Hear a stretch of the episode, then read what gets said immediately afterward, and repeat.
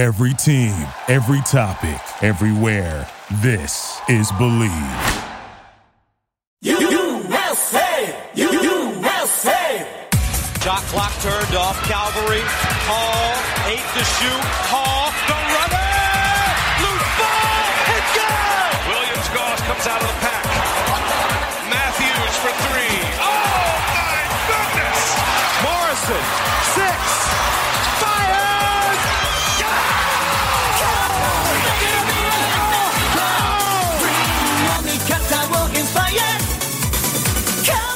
It's time for Zag's Hoop Talk with Jack and Zag on the Believe Podcast Network. Oh, wow.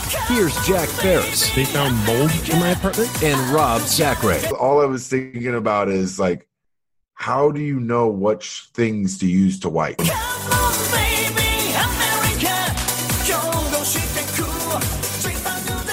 Believe in the Zags. He's Rob Sacre. I'm Jack Ferris. Rob, Yes, sir.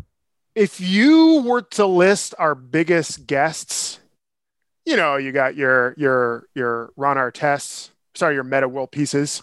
Chris You got Kaman. your Chris Kamans, you got your Adam Morrisons. I think we made an entry in the top five this week. It's it's up there. He's he's definitely top ten.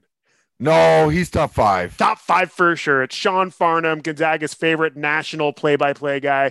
He joins us. I thought we were going to get him for 25, maybe 30 minutes. Obviously, he's a busy guy. An hour, Rob. Prepare. Just man- prepare, y'all. That man can talk uh, in the best way possible. Had a blast speaking with him. He was so good with his time and had some excellent insight and just flattering things to say about Gonzaga and, and you particular, Rob. And It's weird how that works. I did you like used to pay for his dinner down in LA or something? Because he really No, we just- for some reason. we ended up talking about strip clubs, and that's when we ended. That's I don't bond. know about his end, but that's what he kept bringing on my side. That is the bond that never breaks, Rob. It's Super Bowl week, buddy. What is, what is this? What are you trying to say, Jack? Have you made your bets yet, Rob? No, I have not. Well, good news. You can go to betonline.ag right now, get things going. Tampa Bay, the first team in history to play for the title on their home field, is currently a three and a half point dog. Kansas City looking for their What? Second title in uh, two consecutive years. That copy was weird. That copy was weird. So I just uh, I freeze. Oh, Bet. Online has hundreds of props on the game, including game MVP, margin of victory, and even the length of the national anthem. It's always under. Always bet the under. It's going to be like minus 145. I don't care. Hammer the under. Always available online or on your mobile device. Visit Bet Online today. Again, betonline.ag. Get those bets in now. Boy, oh boy, Rob. Uh, a whole hum weekend for the Zag Dogs. What I was impressed with with that Pepperdine game, Antoine Anton gave me a, the best aggressive dunk of the. That might have been the best dunk of the season. Yeah, could have been. Could have been. You know, so and I just want to let our fans know I reached out to Pargo. I'm trying to get Pargo on this show, so he better get a hold of me and give him hell if he he doesn't get a hold of me. People, Come on, Jeremy. Get on come on, show. little P. Yeah, Zags uh, are eight, eight, and one, depending. So was- the spread was 28 or 28 and a half. Jeez. If you had 28 and a half down at San Diego, you're a loser. That's too bad. Uh, they covered barely against Pepperdine. Gonzaga, betting the Zags is is as stressful as any venture in sports in general. Zags are eight, eight, and one right now. I'm ready for the WCC to be over. Be honest with you. I know I'm. I, it it sounds lame, but I'm very tired of the WCC right now. fortunately, fortunately, Rob, and by the time people are listening to this, maybe news is out. But uh, again, you're going to hear about it as we talk to Sean Farnham. Sounds like something's in the work this weekend. Mark Few's not going to go two full weeks without having a game. right. Sounds like there could be something in the works uh, Saturday. If it's a WCC team, who knows? It sounds like the odds of it being uh, a Power Five team are, are good. Houston was in the cards over the weekend. I think we were flirting with Houston to play a game in Salt Lake City. Uh, I think that idea has been put to bed. So again, it's Tuesday morning, uh, 11 o'clock. We don't know right now. That's the silver lining of this season, Rob. Oh, Is this, dude. is this kind of stuff. It is kind of exciting. It is exciting, and it and it's cool to see uh, at at this late in the season we're playing different opponents that are not in our conference because you and I are sick of the WCC, and I'm sure a lot of people are. So I think most people are most people are are kind of bored with the WCC. Speaking of being bored with the WCC, what's up? WCC Player of the Week standings update. Rob Timmy got his second one over the weekend. He had 19 and six at Pepperdine, 21 and seven at San Diego. It's his second WCC Player of the Week title this season. Uh, joining Kispert with two, Ayayi has two, Nembhard has one, Suggs has one. No other program has more than one. So we have eight. this this is conquering at its finest. Portland has one, and Pepperdine has one.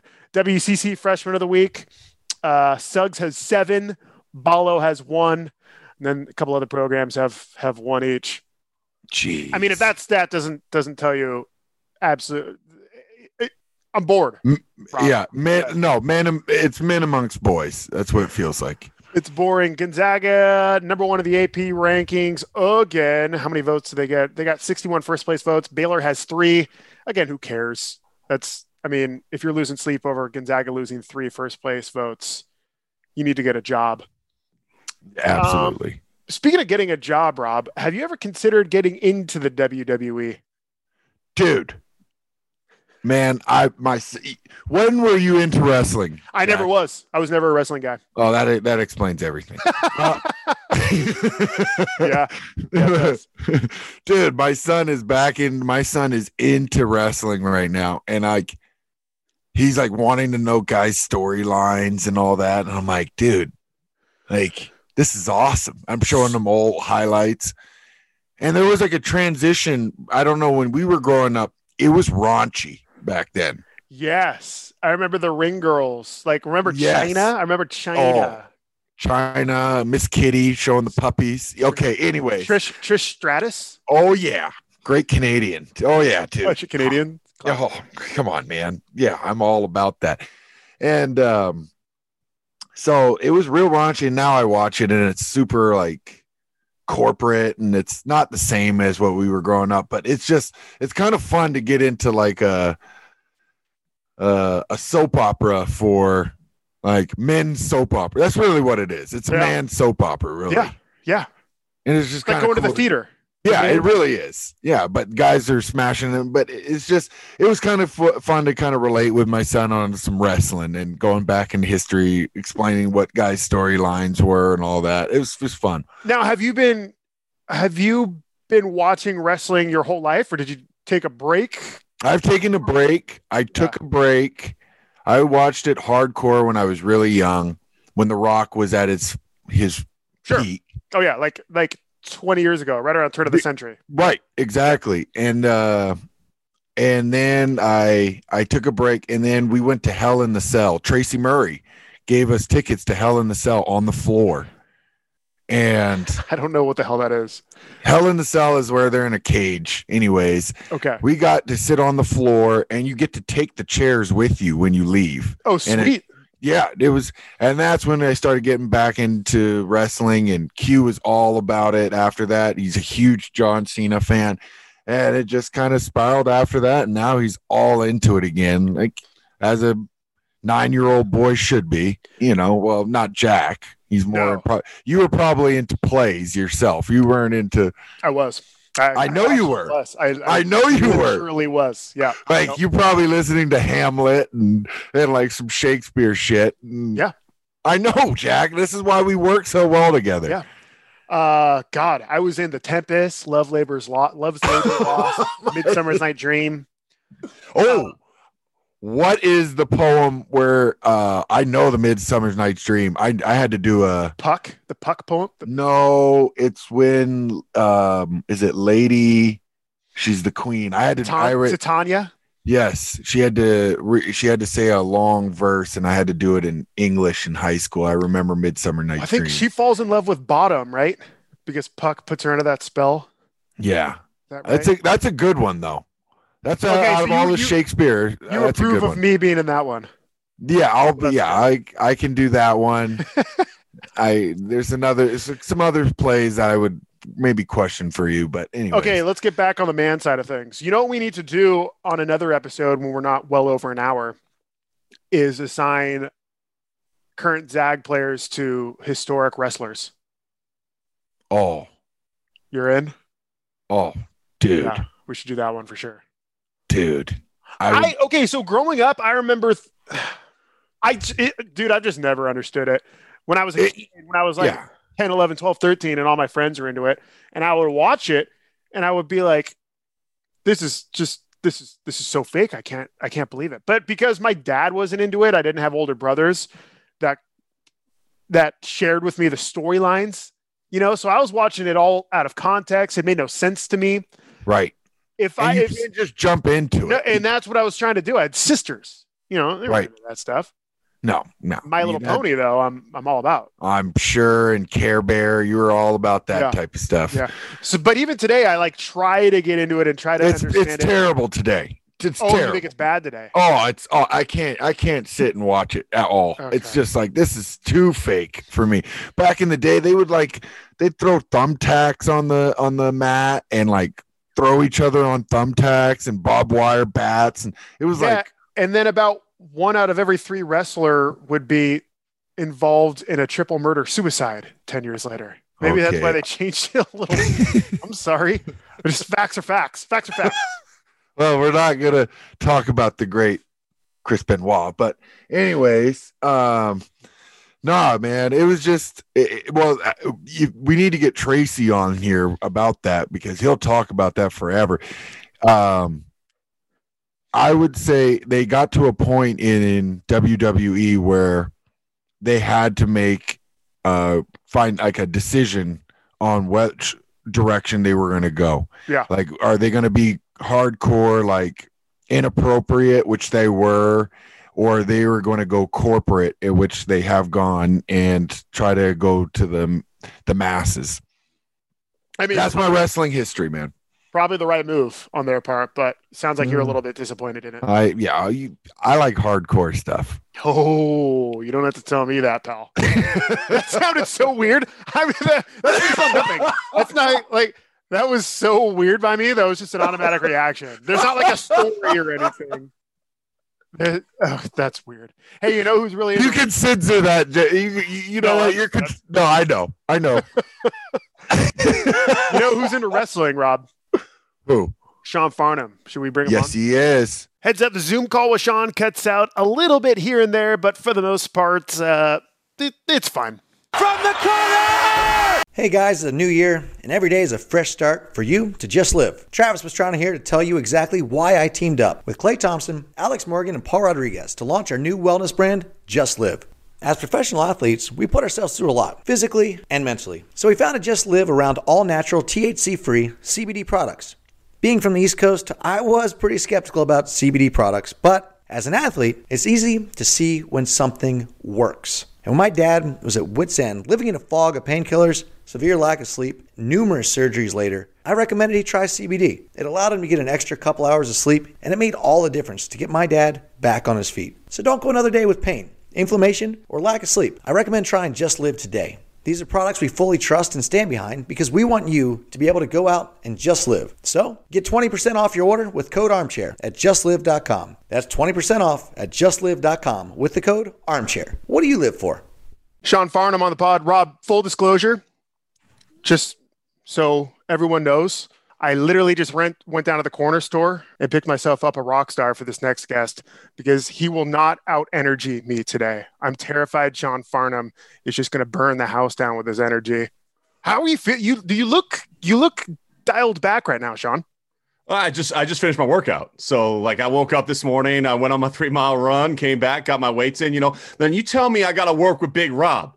Like I know that like I got to bring like a I got to step my game up. Like I got to feel strong, I got to feel big, I got to feel good. Uh, otherwise, there's no chance I can hang on this pod. You said it. I didn't, brother. I'm too cold to hold, too hot to handle. That's what I'm about. You've been telling me that since the first day I covered you, big fella. I, and Uh, tell me about that first day you covered Rod. How did this uh, relationship begin?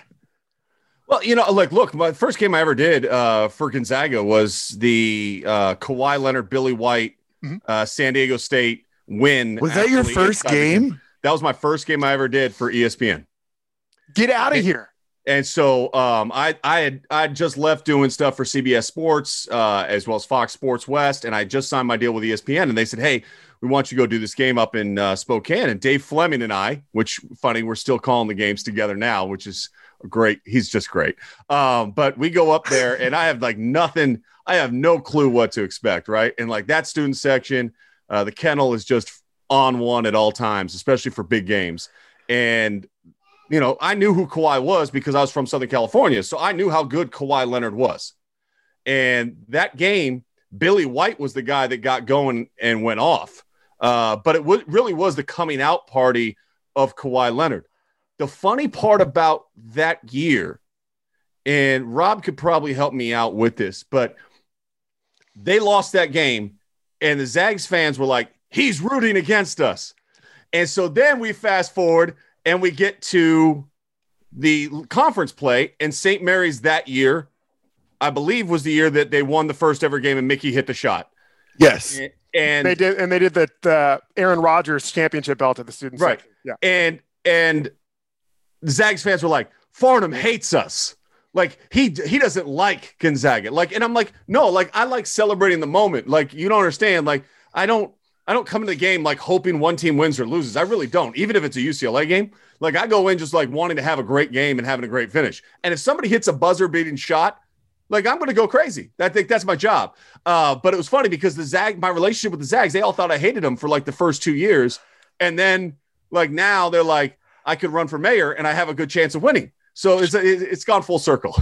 Sean, I love that you you brought that up because the marriage between the Gonzaga basketball program and Sean Farnham is a happy marriage, but it certainly was rocky at first. Yeah. Uh, yeah, you mentioned it. You Re- came in and for years and years, Rob, you remember when almost exclusively the ESPN game would be Terry Gannon and Bardo. And so we love Terry Gannon and Bardo. They, those were our guys. And then in comes this Sean Farnham guy. And yeah, we weren't, we, you were new. Uh, yeah. You happened to come in when Gonzaga was on a little bit of a downslope. But as I mentioned now, we have a, a happy marriage. What point did it turn around? When did, when could you tell that, that Spokane was welcoming you with open arms? Uh, I think after uh, Harris hit the three in the WCC tournament at the championship game, uh, and and everybody who who's a Zags fan will remember that shot uh, against St. Mary's, and that was a back and forth game. That was when the battles were really good between the two, to be honest with you. Um, and Harris hit the three, and I lost it. I mean, it was like, and the camera angle we had from reverse angle back towards where all of Gonzaga's student section was as that exploded uh, was just just insane. So that win, I think that people were like, man, no, wait, hold on. This is crazy. He got excited about us winning. Yes, because I didn't have a dog in the fight. Like I, I just really loved calling games. Uh, and I think after that point in time, it, it started to become a love relationship. Uh, and it's one, it's one that I enjoy. It really is. Like, I mean, I, I think Gonzaga, and I'm sure you guys will probably ask me about this, but I, I think Gonzaga is just a special place. I mean, I've, ha- I've sent my kid up to camps up there. My, my oldest son has gone to the Gonzaga basketball camp now. Um, uh, I, I've obviously done uh, Hoop Fest uh, when Sports Center was there a couple years ago. Uh, obviously, it, there's there's a love with the Davenport Hotel that runs so deep in my very core uh, that I cannot. Uh, I bought a bed from the Davenport. like people don't understand. I actually bought a bed from the Davenport and had it shipped to my house. Best bed ever. It is. Like people laugh. Like I like they think it's a forced thing. I don't get any perks. The the the Davy doesn't like upgrade me when I get there. They don't give me extra peanut brittle. Like I I, I actually just love the beds and I love the people that work there. Like this like the Safari Lounge staff became and, and you guys will understand this. And Rob, you probably get this from your time in the league. You start going to hotels and you stay at the same hotels when you go on the road.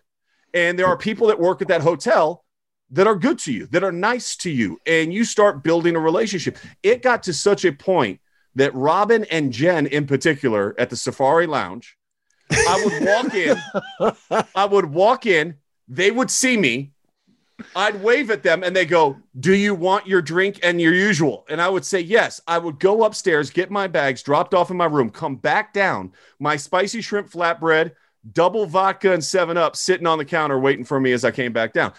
You know, when you travel a lot, little things like that, they go a long, long way. Like it makes you feel like you're kind of home and that people actually know you.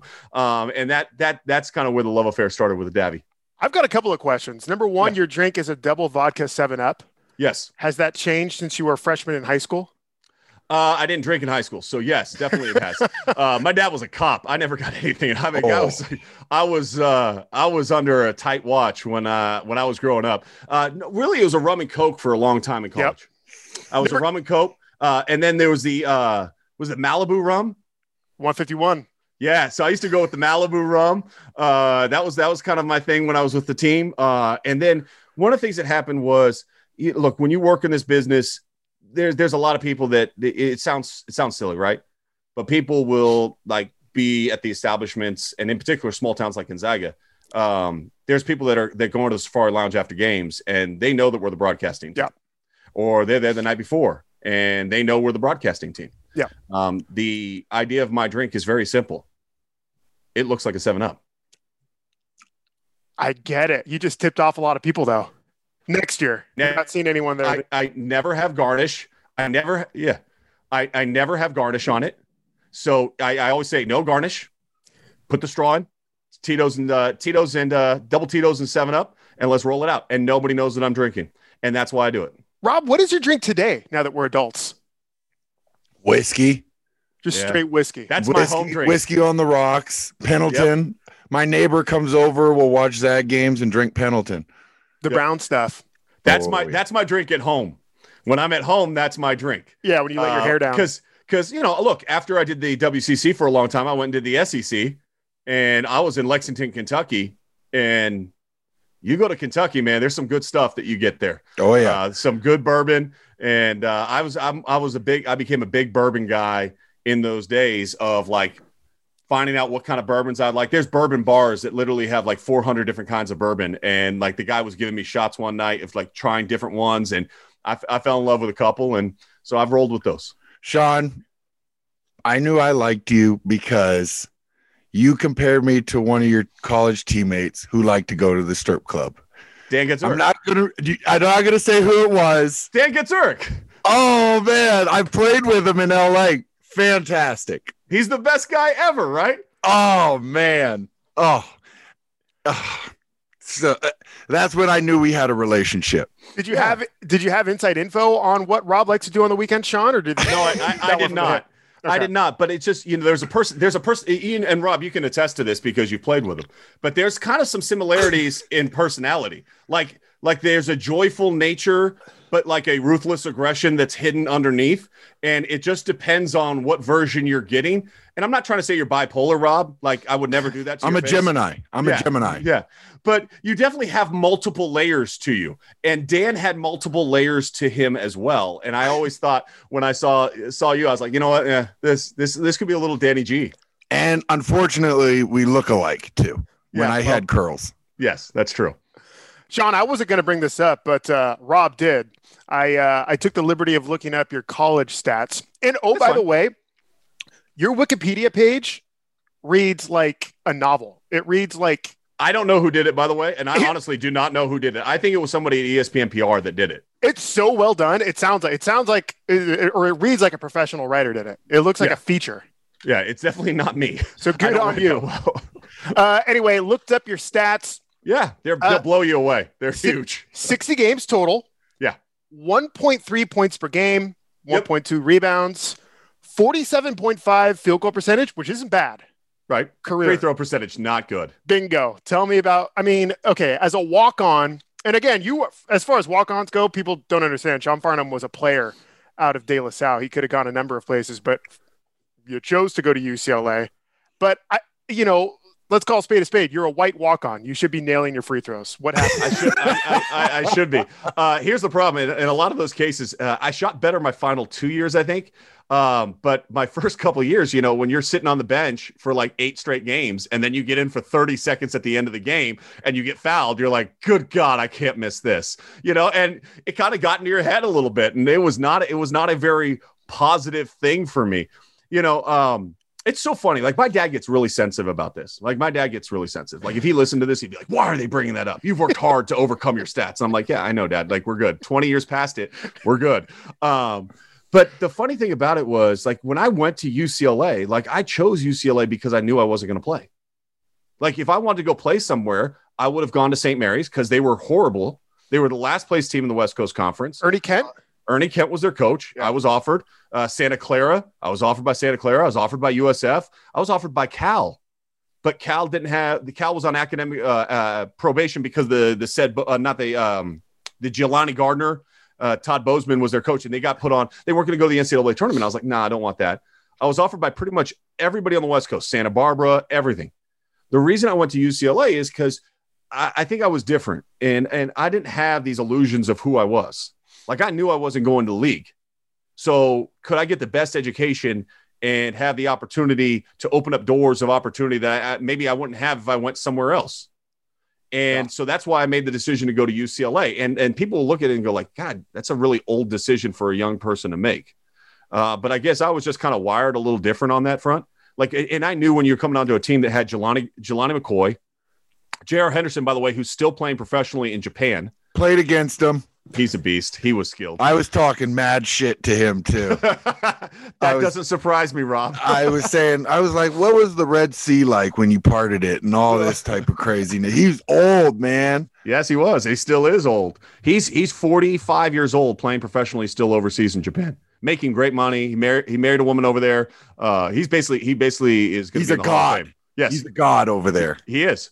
Um, and then, then of course we get Earl Watson, Baron Davis, Matt Barnes, Jerome Moiso, who was a lottery pick for the Celtics, uh, Dan Gadzuric, Gadzuric, uh, whichever one you want to call him, and uh, Jason Kapono, and, and, let alone guys like Ray Young, who was a McDonald's All American, and that's why I wanted to have, have a chance to go win a national championship. I wanted to, yeah. I wanted to to play on a winner. Now the funny thing was, I started like my the first game of the Pac-12 my junior year. And that was because it was right after New Year's, and a couple of those guys went out and had too much fun. And Lav was all upset. So Lav was like, "Who wants to start?" And I raised my hand. He's like, "Fine, fine, I'm gonna start." And I was like, "Oh, sh- what? Like, are you serious? like, are you're not joking about this? I'm actually gonna start a game. Like, I went from not playing to starting. Like, what's going on here? This this can't be happening." And so I end up starting, and we won. We beat an undefeated Arizona and I played pretty well. I had the second bucket of the game. Uh, I set some screens. I played some great defense, and I started kind of figuring out for me to play, I, I didn't have to score because again, go through that list of guys that I just listed that I played with. Why the hell would you want me to shoot? And so I started figuring out what my role was and how I could get on the court, and then I started doing that, and I started starting pretty much every game the rest of the way, and, and it kind of it kind of it kind of emerged. Now Gonzaga was lucky. Gonzaga was lucky because my senior year, I started the first three games and we were walloping people. We put back to back 100s up and we were like, yes, this is great. Then comes this little tiny school from the Pacific Northwest onto our campus. And we're showing Casey Calvary dunk on Kenyon Martin like seven times in a row in our film session. And our coach like, these guys can beat us.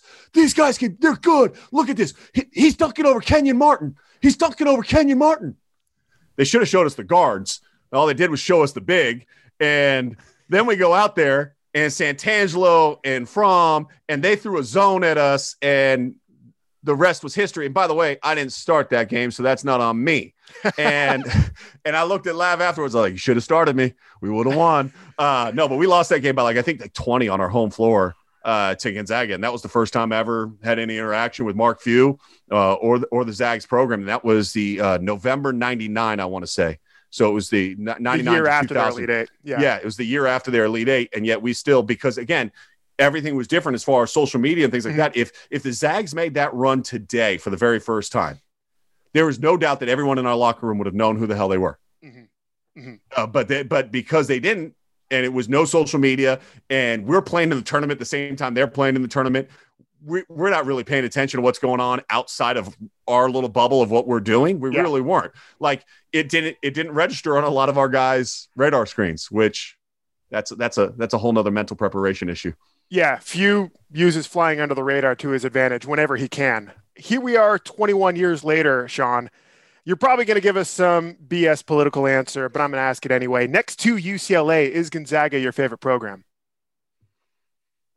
Um, it's it's up there. I mean, it's de- it's definitely up there. Like I, I look at it from my son's perspective. Like, would I want my son to play at Gonzaga? Yeah, of course I would. I, I, Tommy, Mark, the culture of that program. Rob knows it better than anybody. I mean, when I first went up there, Mark's kids were really young, and they were like playing behind the bench during games. Uh-huh.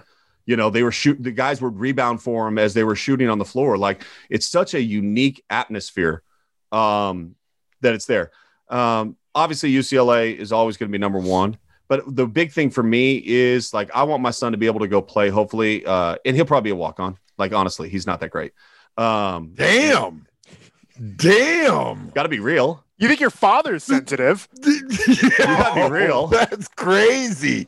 No, he's he's a very good player, but like he has other interests. He has a lot of other interests. Like he's a great shooter. Um, he's an excellent defensive player. Let me ask you Um, this, Sean. Let me ask you this because you just so eloquently told us 20 years ago why, or 25 years ago, sorry to age you, why you chose to go to UCLA. Would you want your son to make the same decision? Would you want your son to go to a big time program, walk on at a, to have a chance at winning a national championship rather than No. go to a Santa Barbara? Oh, No, I want I want him to go where he academically is going to accomplish his goals. Like he's uh his he's he's a sniper on Call of Duty and I saw elite. your tweet. I saw Um, your it's tweet. mint mute if you want to give him a follow on YouTube. All right. Yeah, like he's he's actually like he's really legit. Uh there's he has a goal to make FaZe. I think he's probably going to make it. I really do. He's he's on a trajectory and and working his way and grinding that way. That's his number one. Number two is he wants to make movies. He wants to make like Marvel movies. He wants so to be honest, his number one school is USC. Mhm. And I'm perfectly fine with that. Like I'm good with that. Like I have no problem with that. If that's what his like everybody has their own path. Everybody's journey is different. Like all three of my kids are going to be very different in their path and their journeys that they take. But if his journey takes him to USC and he gets into film school at USC, yeah, I'll pull out the loans and I'll get that paid off. We'll get that done because I want him to accomplish his goals. It's not about me. It's not about where I would want him to go. It's where he wants to go and what his vision and his dream is for himself. Sean Farnham, about a year ago, all Zag fans were very excited about the tournament. Rob and I were making plans to to go to the Final Four, et cetera, et cetera. Then, you know, we win in Vegas, fanfare, all that jazz. I remember thinking we're gonna have the tournament. We have to have the tournament. Too much money. I remember seeing you in studio, and when you said we have to shut down the tournament, we have to cancel for it this year. It's the right thing to do it crushed me because I thought if Sean Farnham has this opinion, Mr. College Basketball, we're gonna have to shut it down. Yeah. Can you can you tell me your perspective? Uh, you don't have to go too far into detail, but from when you first thought that COVID could be an issue to when the tournament actually shut down. Okay, so like two weeks beforehand, people start talking about COVID. I'm like, yeah, like Yeah, whatever. Sure. whatever. Like, there's a couple Right. people. There's a couple people in Kirkland, Washington, that have it. Like, Mhm. what are you talking about? Like, it's, it's it's not that big of a deal. Like, we've we've got this under control. I was wrong. Um, then we go to uh, we go to Vegas, and I was in Vegas for the WCC tournament. I was, I mean, I called the games on Saturday. I, uh, Vitale came in. Vitale went to two concerts. He went to Babyface. Babyface ended up having COVID. Like, and I'm like, wow, like it, it was just like we're at that point in time in Vegas, we started having a lot of conversations about it. We were starting like, all right, this seems like it's pretty serious. Like, I think we're gonna have a tournament, but I think it's gonna be without fans. You know, like it's just we're gonna have a tournament. It's just gonna be different, no fans, but that we're we're still gonna get through this. I mean, and if you remember, that place was sold out for the championship game. That was March 10th. Rob was there. Rob was down there. on the floor doing interviews post game for Sports Center, and I left that arena, got on a red eye, flew to Bristol, started working at noon Eastern, 9 a.m. Pacific uh, for all the champ champ week stuff that we had that day, and we're there like okay, celebration of the day. We're still moving forward. And then all of a sudden, like in the lower left, and you got to understand, like we have like Zoom screens, like you know how we have those multiple boxes at the top where we can all see each other. Mhm. In studio, we have like eight televisions across that go across, and we have games up on all of them. And sometimes we have NBA games up. And I was going to do some NBA stuff the next morning for Get Up, and so I was like, "Hey, can you put the NBA game on in the lower corner?" And they're like, "Yeah." So NBA game was on. I'm watching all the Champ Week stuff. Uh, Syracuse is just beating the heck out of no, uh, North Carolina, and I look down. And I'm like, does that say that they they that their Rudy Gobert tested positive? What, what's going on? So now I start like googling. I start watching, and I'm like, okay, this this doesn't look good. This this isn't good. Then, like 30 minutes later, Woj drops that the NBA is pausing its season. And I was like, oh no, we're done. Like that was the first time it hit me that we were done, that there was no way that the NBA is going to say, because the NBA is getting some intel that we didn't have at that time, obviously. Like, right? Like most of the public had no idea what was going on. Rudy Gobert literally shut down the world. Yeah. Like, and, and one day that's going to be a 30 for 30. Yeah, can't wait. 30 for 30. The man who who shut down the world, Rudy And Gobert. just, and just made a bag recently too. Yes. You know, so not going to hate on that. Um, but we're sitting there, and my producer gets in my ear and goes, Hey, fellas, uh, coming up here at the half, let's uh, talk about what uh, North Carolina has to do to get back into it in the second half. And I was like, What? I'm like, man, no. If we do that, we are completely missing the boat right now. What we needed to be talking about is what's going on in the NBA and whether or not we're actually going to have college basketball and whether or not there's going to be an NCAA tournament. Now, at that point in time, we come on, half times are really short. We showed like six highlights of other games, and then we had like a minute and a half for three people to talk about this. It's not that long. We didn't really go deep in it. We didn't get deep in the layers and the wickets of it. Uh, SVP is over in his studio. They call me and they say, Hey, we need you to come over now Mhm. because he's going live and we need you to come in. And so he asked me the question, What do you think is going to happen with college basketball? And I said, I think we've seen our last college basketball games played. And as I said it, I was like, First of all, I'm costing myself a ton of money. Yeah. Second of all, uh, I can't believe it. I can't believe I'm actually saying this, but I, I felt at the time in my head that it was the right thing to do. And I and immediately I was getting blasted on social media. Fearmonger, uh, coaches were texting me on my phone. Uh, don't say that. How could you say that? You're killing me. You know, my kids worked so hard for this year and blah, blah, blah. And I'm like, listen, like I get it, but I, I'm I'm not paid to be your mouthpiece. Um, I'm paid to give my opinion. And if you don't like my opinion, that's fine. If I was wrong, I would have paid the consequences of being wrong on it. Uh, but I came through with a statement that I believed to be true, and it was. And I don't regret a, se- a second of it. Um, what pains me is the kids. What pains me is not just Gonzaga, who had a legitimate chance to win a national championship last year, but teams like Dayton, teams like San Diego State. All three of those teams had a legitimate claim to say they could make a Final Four and maybe win a national championship. And they may never, th- those other two, Dayton and, and San Diego State, they may not be at that level again for 20 more years or maybe ever. Uh, Obi Toppin was a really special player last year.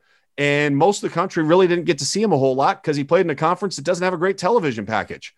And that's a shame. And so I, I, I think that those missed moments are what I feel bad about. I feel bad for Sabrina Ionescu Mhm. and the fact that she returned to Oregon with the whole unfinished business moniker. And I was actually at her final game in Las Vegas, which was the Sunday. That was our off day. I went over to watch her play Stanford because I just want to see with my own eyes how talented she was. She's off the charts. And I was like, man, they're going to win a national championship. And Kelly Graves, of course, my connection to Gonzaga. I mean, he had built that program up, and that was his season. Like they're good this year. They were special last year, and and I think that that's that's the thing for me. I it, it hurts me for the these the players that they didn't have that moment, and it and it pains me that we didn't have the tournament. Um, and you know, I get frustrated by some of my colleagues that are calling it out right now. Should we be playing and questioning not whether or not we should be going through the process that we're going through? Um, because I, I I think that we have to start balancing the medical aspect with the mental aspect. And when I spend time, listen, I, I spend a lot of time with Corey, at, and I know you guys talk to Corey probably a lot as well. Uh, and I talked to Corey about it, and he's like, everybody talks about you take this take this away, you know, we'll be safer. He goes, what would we have that would be normal in our life? Mm, preach. Nothing. And I'm like, yeah, I agree. And that's why, you know, whether it's anybody, and, and I respect all my colleagues and their opinions, and they have their own reasons for their own opinions, and that's fine. But the mental health of these kids, they have nothing normal in their life. Their only sense of normal right now is three hours of practice a day, or two and a half, or two, or whatever long coaches are going, and their games. The only sense of normal they have is in the locker room. And if you've never been in a locker room, you don't understand it.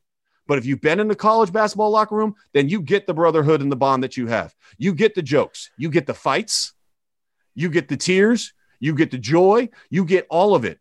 And if you get all of that, then you understand the value of playing college basketball right now during a pandemic, period.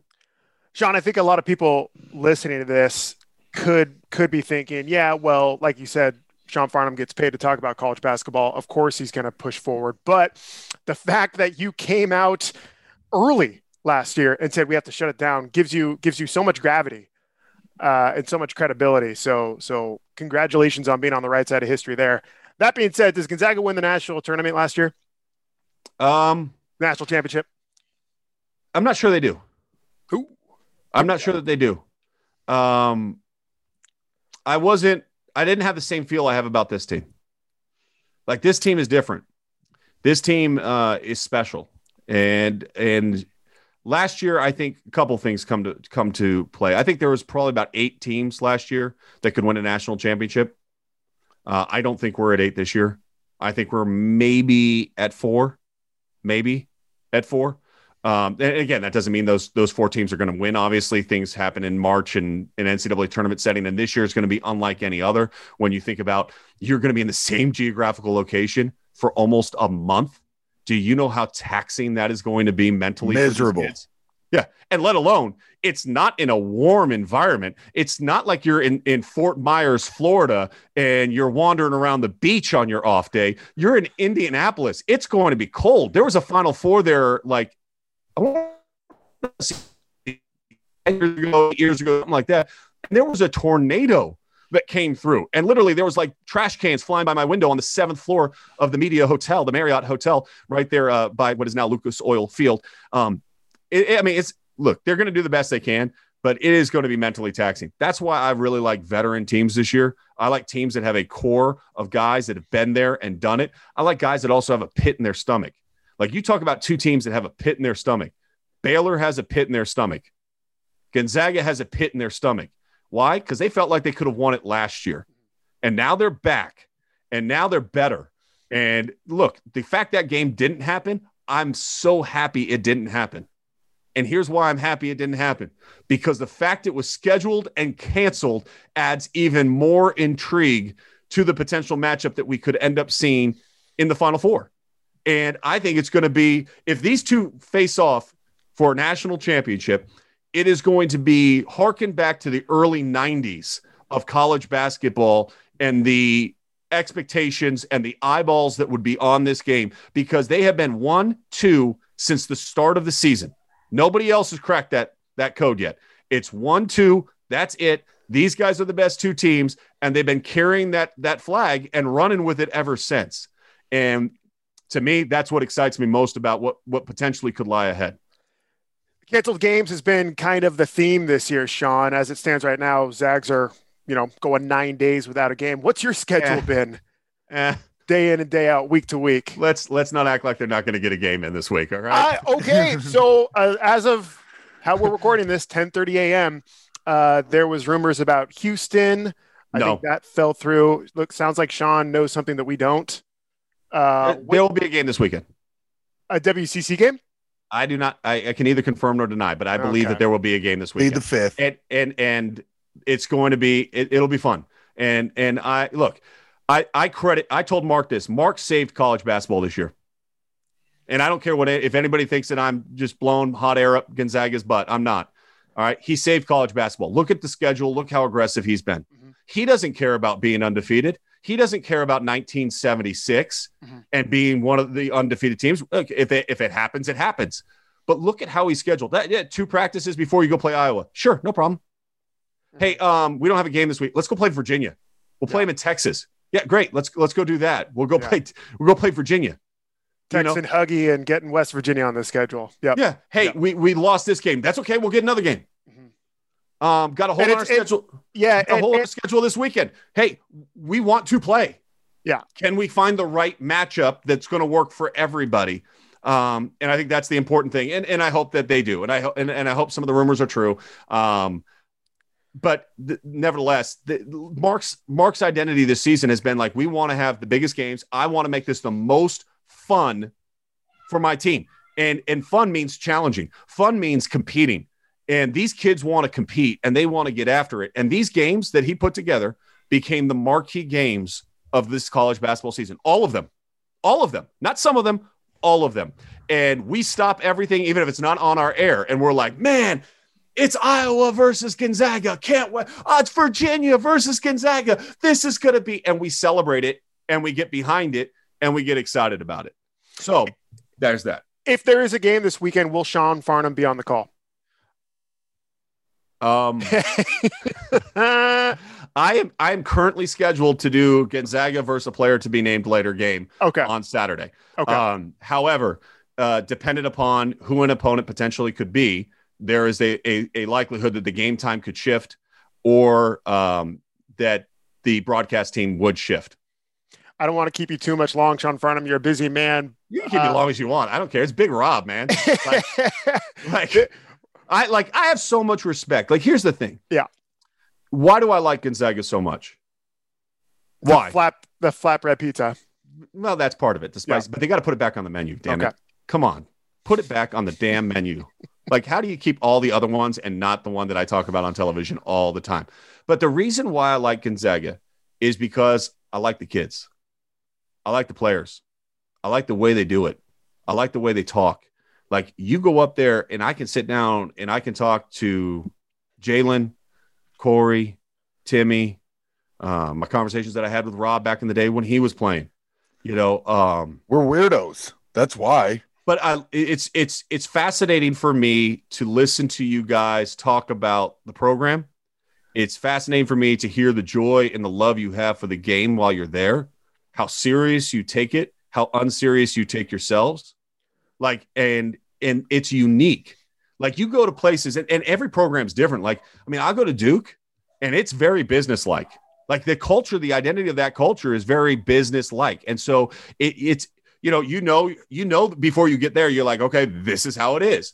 When I go to Gonzaga, it's like, yeah, Farnham, what do you want? Like, okay, let's talk. And it's just like it's very relaxed and it's like very chill. And it, it's like, man, I get so much good stuff from the kids. I get so like Corey talking to me about leadership to him, like little thing, and I, that's why I had him on. I, I had him actually come back on air uh, from our studio show, and it's on my Instagram. Um, but I put it up there. We're doing this thing called Players Lounge, where I want to hear from the players. I don't want to hear from coaches anymore. I'm tired of hearing from coaches. Coach is going to give us coach speak. Let me talk to the players and hear what the players have to say. And so Corey did this thing talking about leadership. I asked him first question I asked him before the St. Mary's game was, "Hey Corey, what's leadership mean to you?" And he goes, "Well, it means you know everybody that came before me in this program.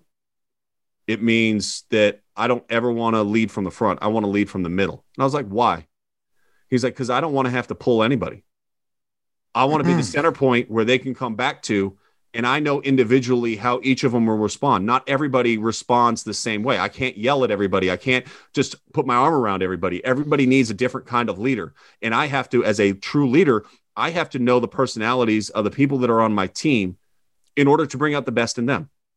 Think about that answer. Does that answer sound like a 21, 22 year old kid? Or does that sound like a guy that's writing a motivational book with uh, Trevor Moawad and, and like, you know, whatever it takes part two, you know, um, like it, it's, it's, it's, there's a next level empowerment of the student athlete at Gonzaga.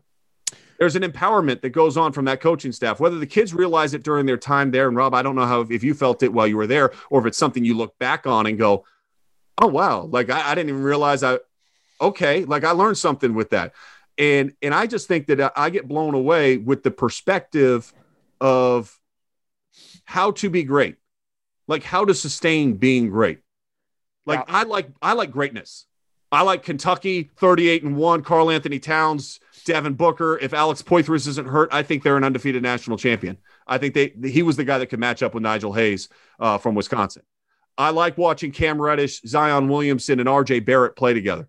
And they brought a different kind of feel to Duke that they hadn't had in recent years. I like what Juwan Howard's doing right now at Michigan.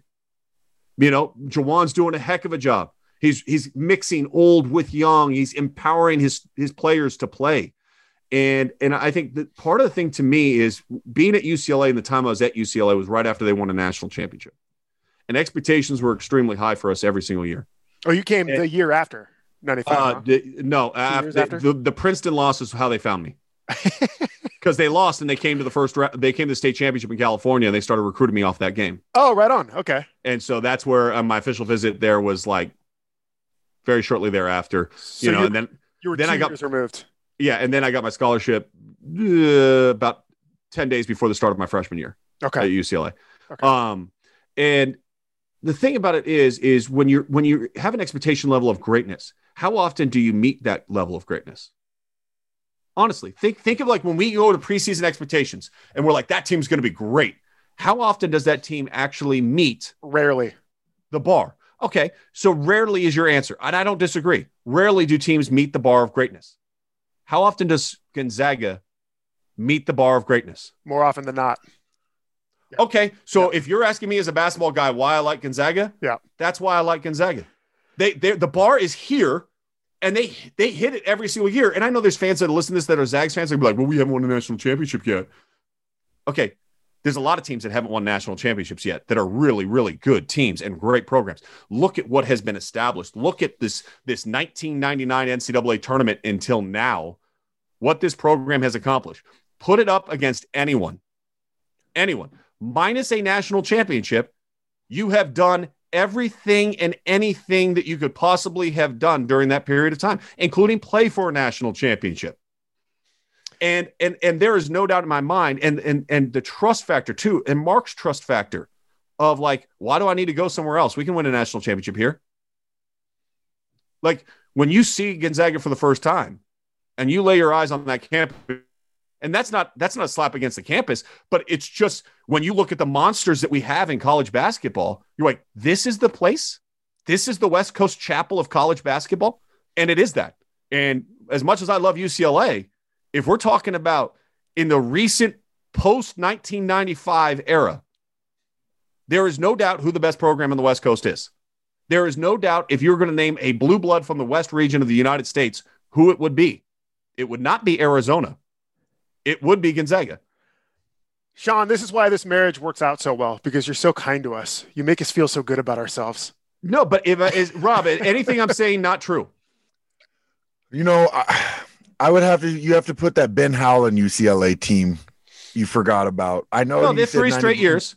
Three You- straight but- years. But look Yep. at how many losing seasons they've had during that stretch. No, I agree. I think there's nobody else on the West Coast like us. Yeah. I mean, and that's not blowing again, that's not blowing air. Look at the numbers. Yeah. Who's who's won more tournament games? Nobody. Nobody. Who's gone to more elite eights? Nobody. Like, yeah, that those three years were were magical for Ben Howland. There's no doubt about it. But look at the years around those years.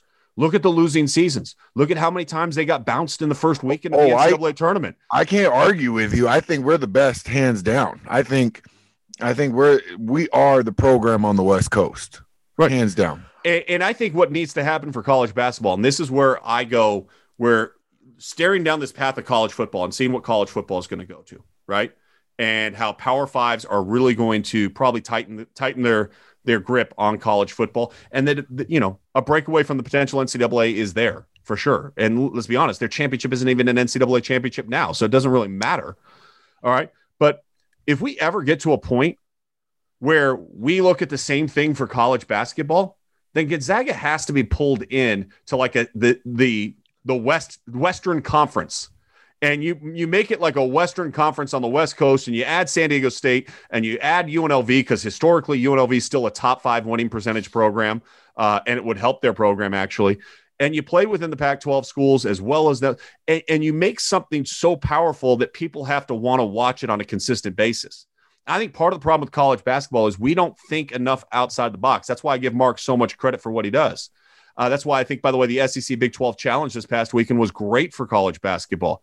That Oklahoma Alabama game was awesome. Texas Tech rallying from six down with under a minute left to go against LSU brought people's eyes to the sport. Tennessee thumping Kansas the way that they did brings eyes to Rick Barnes' program. The more eyes we can get on the sport, the better the sport will be. And look, I'm all in favor of kids going straight out of high school to league if that's what they want to do. Go. Guess what we'll still have? 93 of the top 100 prospects in, in Paul Biancardi's list will still play college basketball. And what we will have is we will have guys like Corey Kispert that we can celebrate the fact that his numbers right now are something we haven't seen in college basketball in the last 25 years as far as his shooting percentages plus his 20 points per game average. Jared Burnson, our, our amazing stat guy uh, at ESPN, our researcher found it. He hasn't been a player in 25 years and likely ever that has the stats that Corey Kispert has right now as far as his percentages go. We will have guys uh, you know, like Luka Garza that have tremendous careers that you can really get behind and celebrate and and and be fans of, and that's good.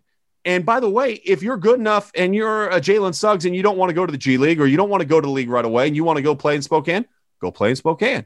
And after your year, we'll tip our cap and say best of luck to you as you're a top five pick. You know, if you want to be Evan Mobley and go play at USC and be number two pick, great. Good luck to you. I'm all for players having the right to go when they want to go. If they make a bad decision, by the way, and they don't get drafted, guess who that's on? It's not on college basketball. Mm-hmm. It's not on anybody except for that player listening to bad representation and getting bad advice. You you. should have made a better decision. I'm one for accountability in sports. You have to be accountable. When Rob was on the court, he was accountable to coverages, pick and roll coverages, protecting the basket, offensively setting screens, rolling to the rim. He was accountable. And if he wasn't, he was held accountable by his coaches. And likewise, if you make a bad decision and you think you're ready for the league and you look at every mock draft and you don't see your name on it, yet you still think you're good enough to go, then guess what? Shame on you. Shame on you. That is a conversation I'm sure you are not lost for words on. I'd love to get into that. Uh, to your point earlier, Sean, you know, I'm 32, Rob's 31. So I think people our age, maybe a couple years younger, still think of Arizona basketball, UCLA basketball with some reverence.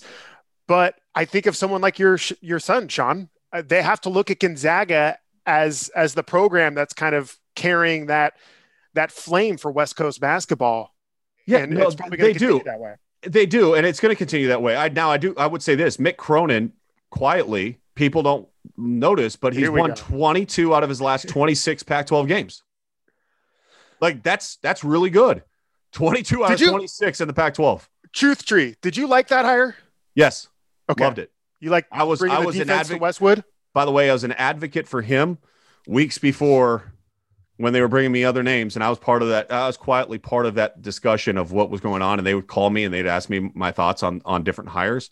and I was in Mick's camp well before because I'd seen him coach at Cincinnati.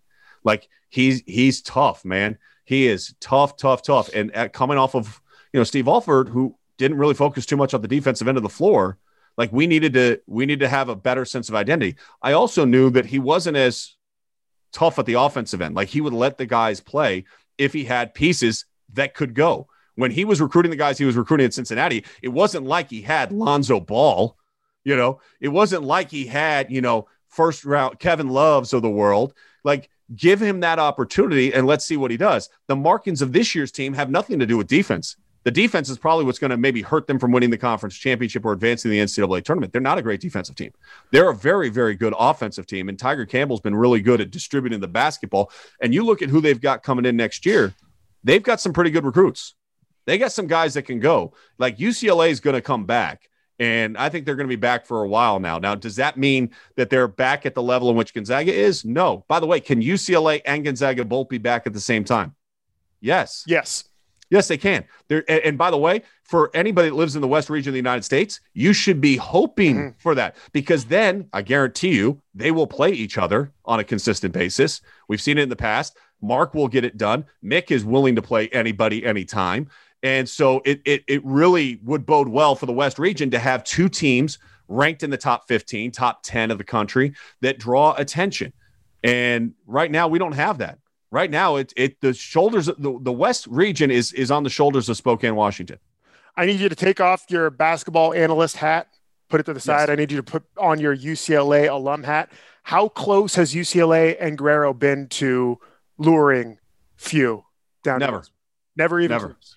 That's Never not. close. Come on, Jack. No, Damn, I- I mean, that was the worst a question horrible you've question. had. You know, there's, That's there's That is the terrible question, Jack. Like- Damn. Like, what are you talking about? UCLA, you think Few would ever even think about going to LA? I mean, I, I think Guerrero What would be. Mark? No, hold on. You don't think Guerrero's reached out? Sure. Here's how the phone call went. Hey, Mark, this is Dan. Uh, Hey, I'm bud. sure you know that we have an opening.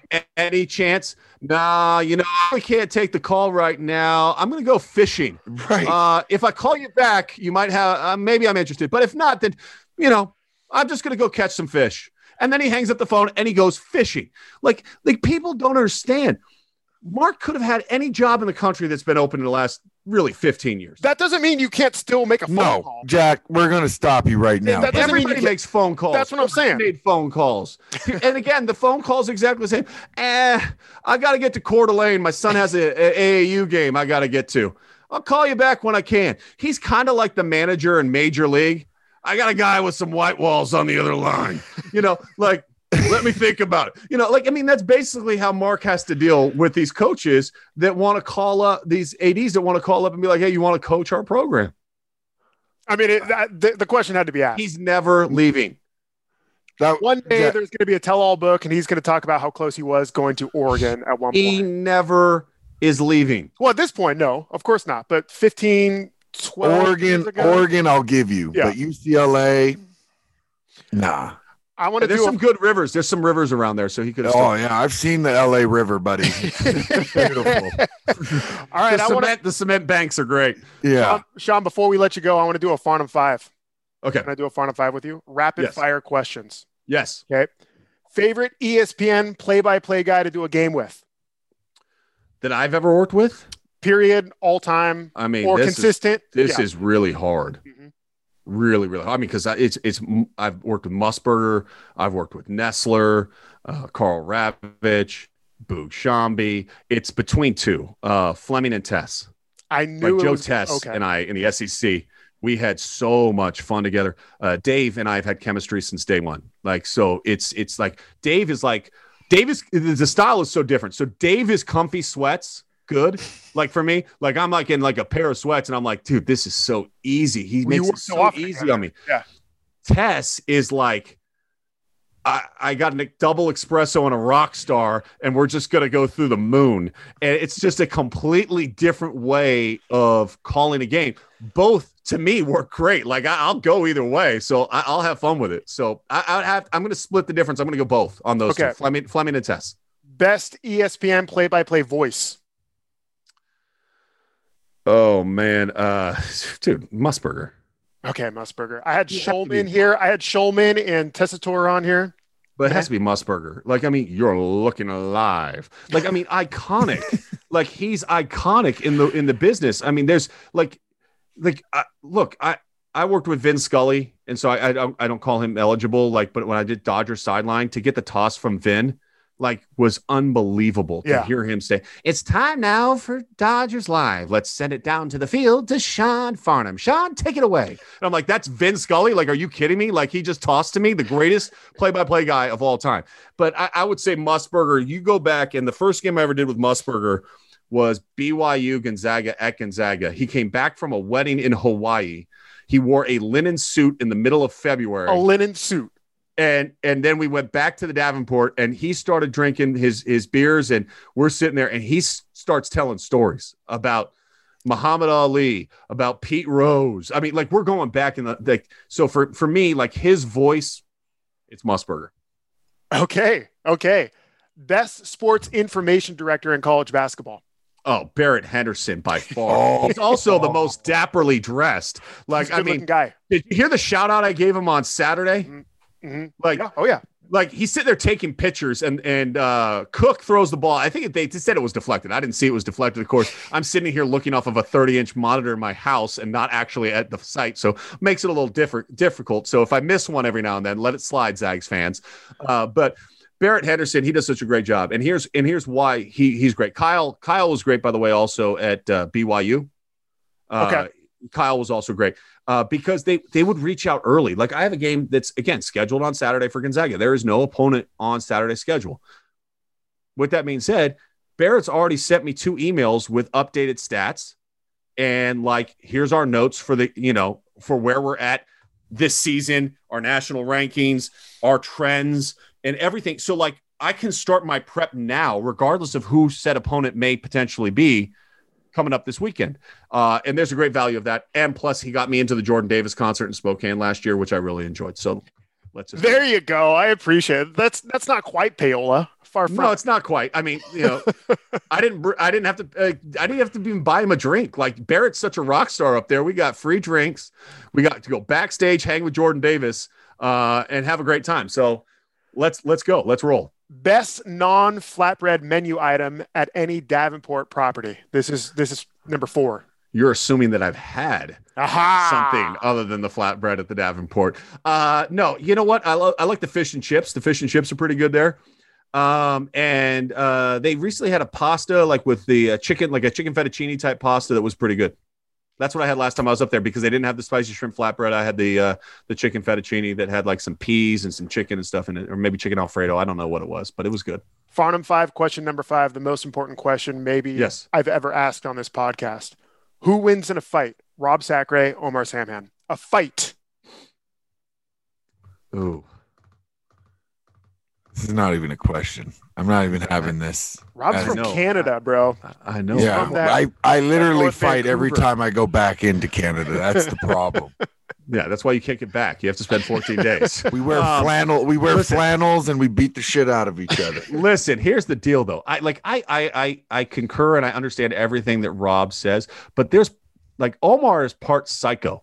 Like there's like a 100% there's like a Kevin Owens esque like f- like mental approach to like Omar that you know you don't know if it like like he he might be a guy that Rob hits with a steel chair seven times and he's bleeding and he's laying down on the ground and the next thing you know he Undertaker sits up and starts laughing and you're like what is wrong with this dude I and, agree. then that Rob, is that is true. and then Rob hits him with the chair again and he just he doesn't even fall and he just now the blood is really gushing and he doesn't care. I mean, it might be one of those where you have to like run over with a golf cart, jump off of a forklift. By the way, all of these things happened over the weekend during the Royal Rumble and the match between Roman Reigns and Kevin Owens, just in case you're wondering.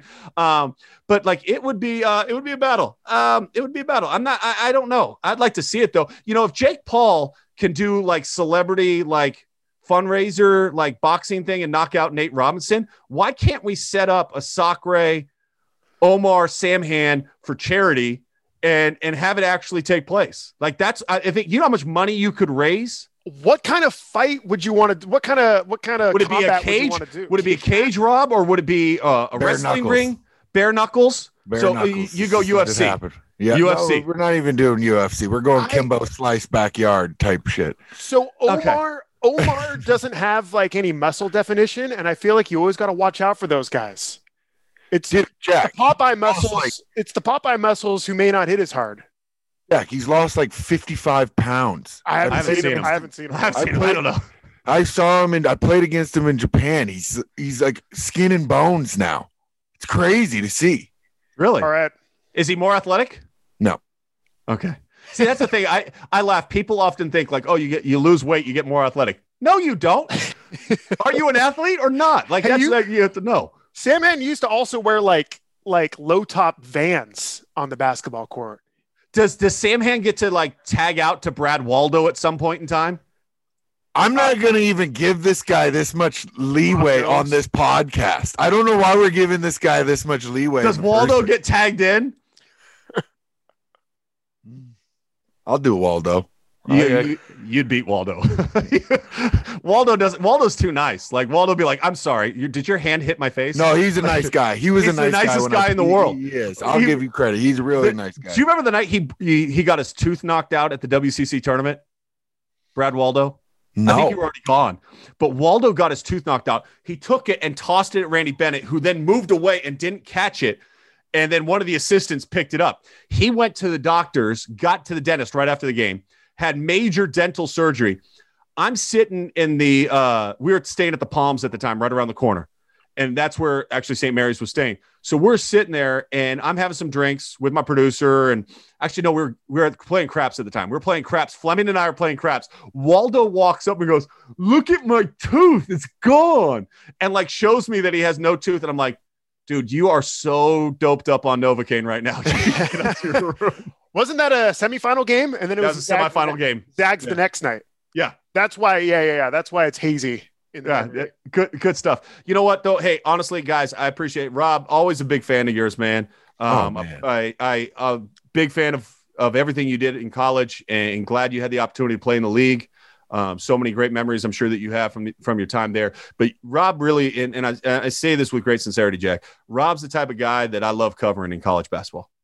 Like he really is. And and and and Rob embodies so much of what makes my job fun and why after you know 11 years now at ESPN but 21 years in this business it, it feels like it's new every single day because there's great stories and great people to get to know and great people to cover and Rob was one of those guys in Gonzaga um, and and and really if you think back Rob was kind of the start of the the big man era of the Gonzaga Bulldogs program like how many great bigs followed Rob and oh, you got to put Rony. You got to put Rony there. Yeah, first. Rony's there too. But like I'm, I'm saying from my from my perspective, like even at that time, a lot of people still considered it guard you, Yeah. but you were kind of like the one that kind of transitioned it into the bigs.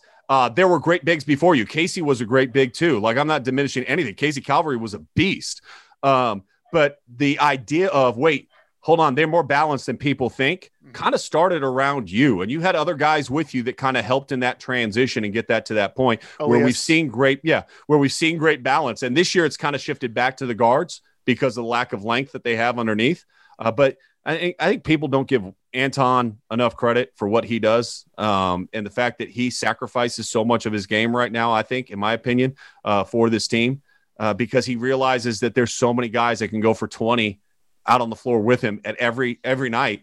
That like he just kind of very workmanlike goes about his business, and he'll sit down and come back in, and he's been one of the more impressive players to me. And I, and I, you know, it, it upset me on the thing on Saturday uh, that they had four of the five starters a part of the thing on game. I, I thought that was poor. Uh, I thought that we should have had Anton part of that because he deserves to be part of that. Yeah, yeah. Zag Twitter was not happy about that.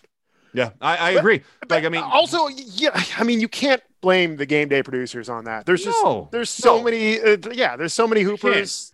and, and you've got a limited time. So how Yeah. how are you going to be able to, you know, how are you going to be able to get that done? Yeah. No, Sean Farnham, fair as he is kind to the ZAG program. Thank you so much for your time, buddy. And uh, hopefully, before we post this, we'll uh, understand your cryptic message. It looks like you're reading a text message right now. I just got one. So enjoy. Thanks for Appreciate time, you, buddy. brother. Thank you, man. Best to you guys, man. What do you got for us, Rob? Success is most often achieved by those who don't know that failure is inevitable.